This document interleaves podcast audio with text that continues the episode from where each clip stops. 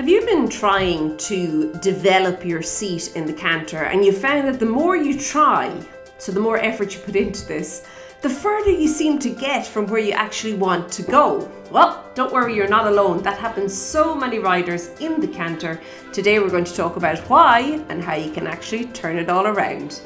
Hi there, my name is Lorna, and this is the Daily Strides podcast, the podcast for equestrians all over the world, helping you to have better conversations with your horse each and every day in the saddle. And I'm a firm believer that the conversation should not just be in the saddle, it starts on the ground and we lead it across to the saddle. But today we're talking all about in the saddle, and I want to say we're firmly planted in the saddle. And you see, I think that could be the actual issue that a lot of riders are facing when they're trying to actually improve their development of their seat in the canter.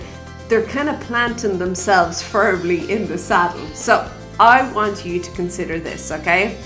The more you are planting or digging or shoving or pushing or forcing or all those in words, okay? The more you're doing that when you're cantering, you are almost you're stopping or you're blocking your horse from actually connecting through in the canter. So instead of you having the positive influence and impact, which is I'm assuming what you're going for here because you want to improve yourself in the canter, you're actually doing the exact opposite. And if you can imagine your horse's back and it's lovely and it's there, and, think about how whatever's happening in the back end, so the, the hindquarters, the engine section, has to flow where? Through your horse's backs, which is where's that? Underneath you, in order to get to the front end and actually connect up. Okay, if you can imagine that, the next time you're cantering, that will begin for you to see how when you are shoving, pushing, digging, driving all these words okay? When you're doing that you're actually stopping that. You're stopping the flow of energy that you actually want to improve okay? And it's not that you can improve the energy but you can certainly improve how the energy is being utilized or used okay?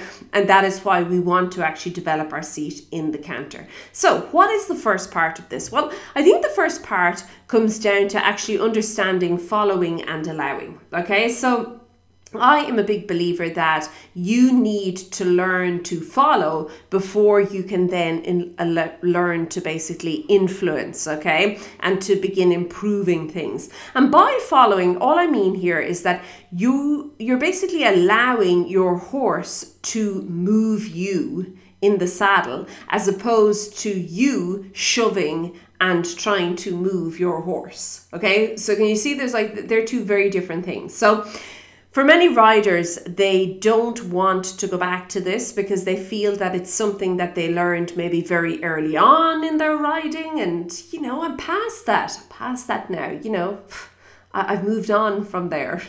Well, no, no, no, no, no. I do think that it's important to be open to actually going back and particularly in the canter, okay? So, what I want you to start doing is first of all freeing up space in your body, okay? And putting yourself in the best possible position, so alignment, so that you can truly follow your horse.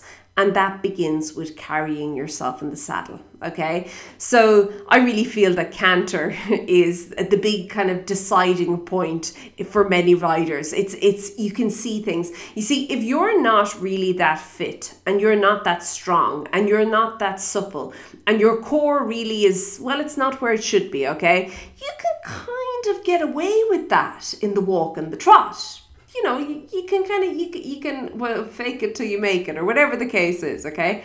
But as soon as you go into the canter, uh-uh, you can see when a rider is not physically able to really and truly allow the canter to happen. Okay, you can see first of all they it's it just looks it actually looks exhausting watching them you see there's a lot of shoulder movement going on kind of you know 1980s dance move type things okay? Uh, not a whole lot of seat movement going on. It's kind of, and if it is it's very forced and it's shoving and it, it just looks it looks tiring watching them. And of course the inevitable result is that the rider becomes exhausted. The horse usually is buckled out at this point and said listen um, but if this is how the conversation's going i'm not going to be part of this. So they disengage completely from it okay? And you end up with this really not great quality canter okay? This versus a rider who can carry themselves. So who is strong enough through their core that they can basically make space for their basically their body. They're able to carry their if you can imagine making space between the bottom of your ribs and the top of your hips. Now i know a lot of people are going to say ah lorna but that is basic. But let's just imagine it. We can all kind of we can all relate to that okay? So we want to make space between the bottom of our ribs and the top of our hips okay? And in doing so by carrying through their body now you've freed up your seat to follow your horse. Okay, your seat is now able to move, and you get less of this 1980s dance moves and more of the actual real movement that needs to come that lovely suppleness, that lovely flowing energy, okay, that needs to come in the canter. So, another way of thinking of this is if you could imagine there was a clothes hanger, just a clothes hanger random normal clothes hanger okay? It can be a fancy one it can be a wire one it can be a wooden one. It doesn't make any difference a clothes hanger. And i want you to imagine there's a garment on the clothes hanger okay?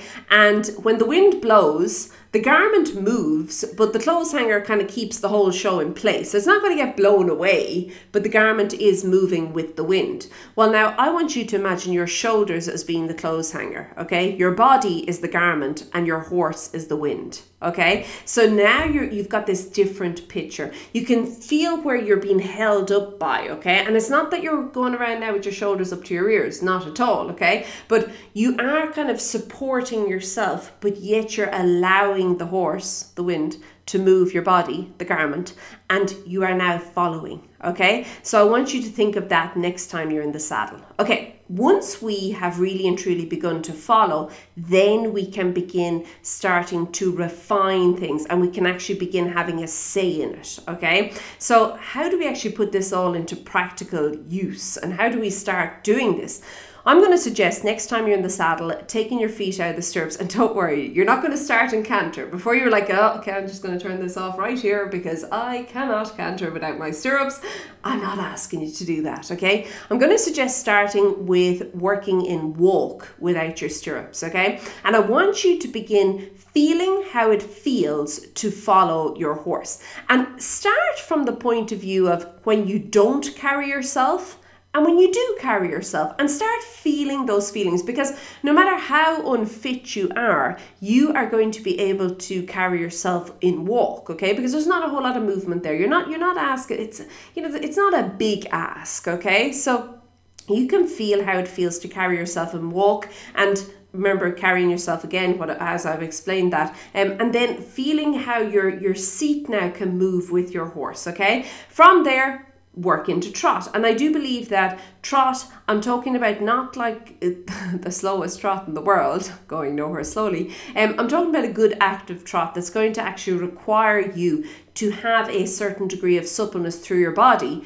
Obviously, you're in sitting trot now, you've no stirrups, um, in order to maintain that trot, okay? So I feel that, that that's where I'd work to, and then up to canter. Now we're still just following here. We're not in any way trying to direct the horse at all or trying to influence the horse at all using our seat, okay? Once you've got following and once you're you understand following and once you're pretty good with following, then you can start refining. Then you can start thinking about, okay, how can I begin to ask questions using my seat, okay? And where I would start there is the half halt, okay? And again, you can start this in walk and in trot and then building up to canter, okay? So start with your half halt. And what's really important about the half halt, I mentioned at the very beginning how you have following and then you have allowing, okay? So I said there's following and there's allowing.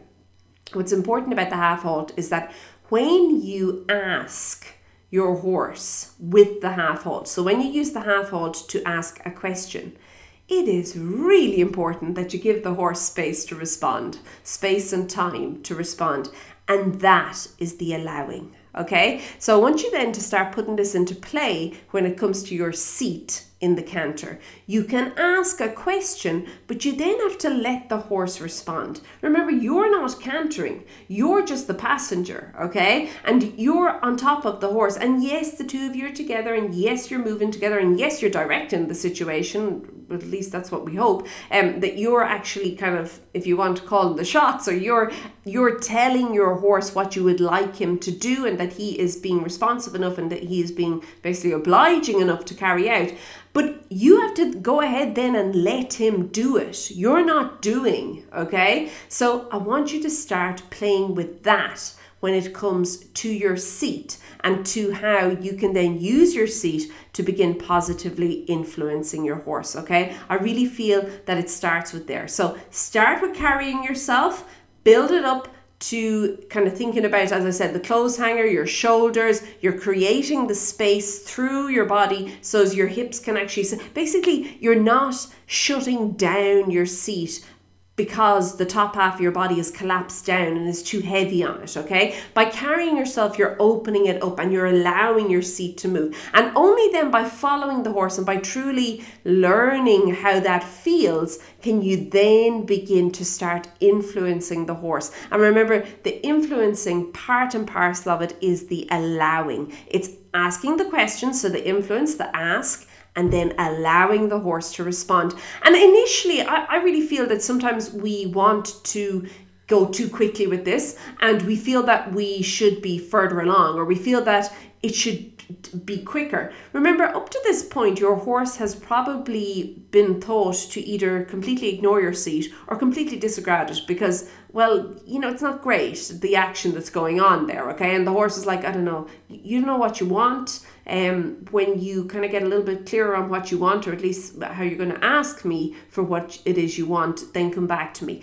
Now you're coming back to him. Now you're becoming clearer on these things and you're coming back. And remember, it's going to take time for your horse to a understand that you actually are clear on what you want now and b to actually start listening for your seat okay? It's not an overnight thing. This is going to take time and it's also going to require you to be consistent in how you're doing this. What i would also suggest with this and just one last tip on this i feel that very often riders tend to and uh, this comes back comes back to your physical fitness riders tend to forget how supple and fit they need to be in order to effectively ride the canter okay? And they will keep hammering on it they'll keep going keep going over and over and over again. And the rider is tired physically tired sometimes exhausted. You're not going to be your best when you are exhausted and tired okay? So i would suggest kind of trying to rather put this in through your ride. Don't keep just hammering on this. Put it, kind of sprinkle it through your ride.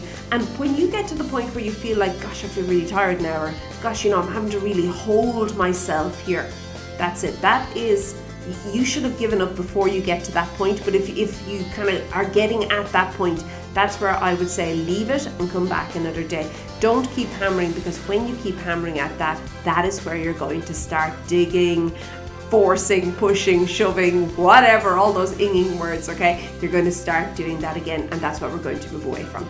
If you're interested in finding out how you can maybe improve your fitness a little bit more, I'm going to suggest you pop over and check out the Equestrian Fitness Challenge. You can find it, it's absolutely free at equestrianfitnesschallenge.com. Have a great week, keep well, and I'll chat to you soon. Be good. Bye.